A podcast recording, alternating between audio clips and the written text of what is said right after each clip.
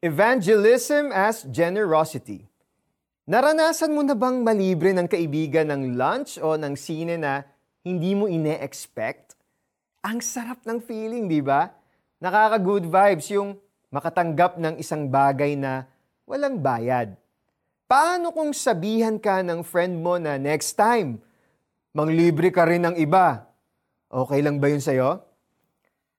Matapos sabihin ni Jesus sa mga disciple ang kanilang mga dapat gawin at puntahan, pinaalala niya sa kanila, Freely you have received, freely give. Hindi lang tayo nilibre ng pagkain o sine ng Panginoon. Pinalaya niya tayo sa sin at binigyan ng grasya. Ang paalala lang niya, magbigay din tayo ng walang bayad. From Jesus, we have received the good news and all sorts of blessings. Dapat natin i-share ang gospel generously sa lahat ng gustong makinig na walang agenda o bayad.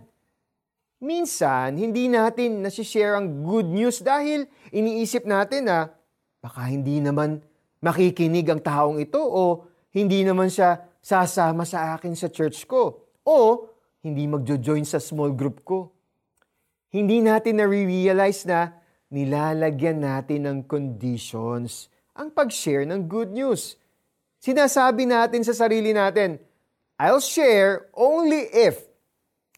But evangelism is not just a responsibility. It is a form of generosity.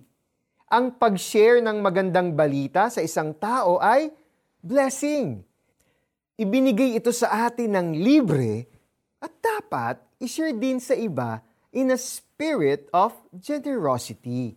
When there is an opportunity to share, try lang.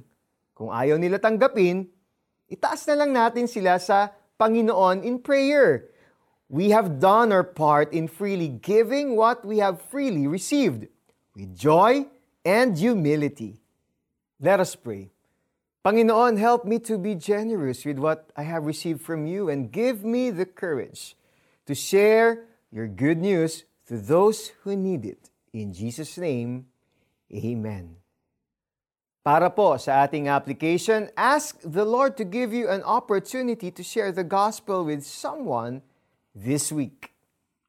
Yamang tumanggap kayo ng walang bayad, magbigay naman kayo ng walang bayad.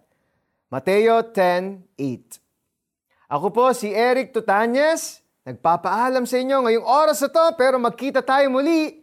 God bless!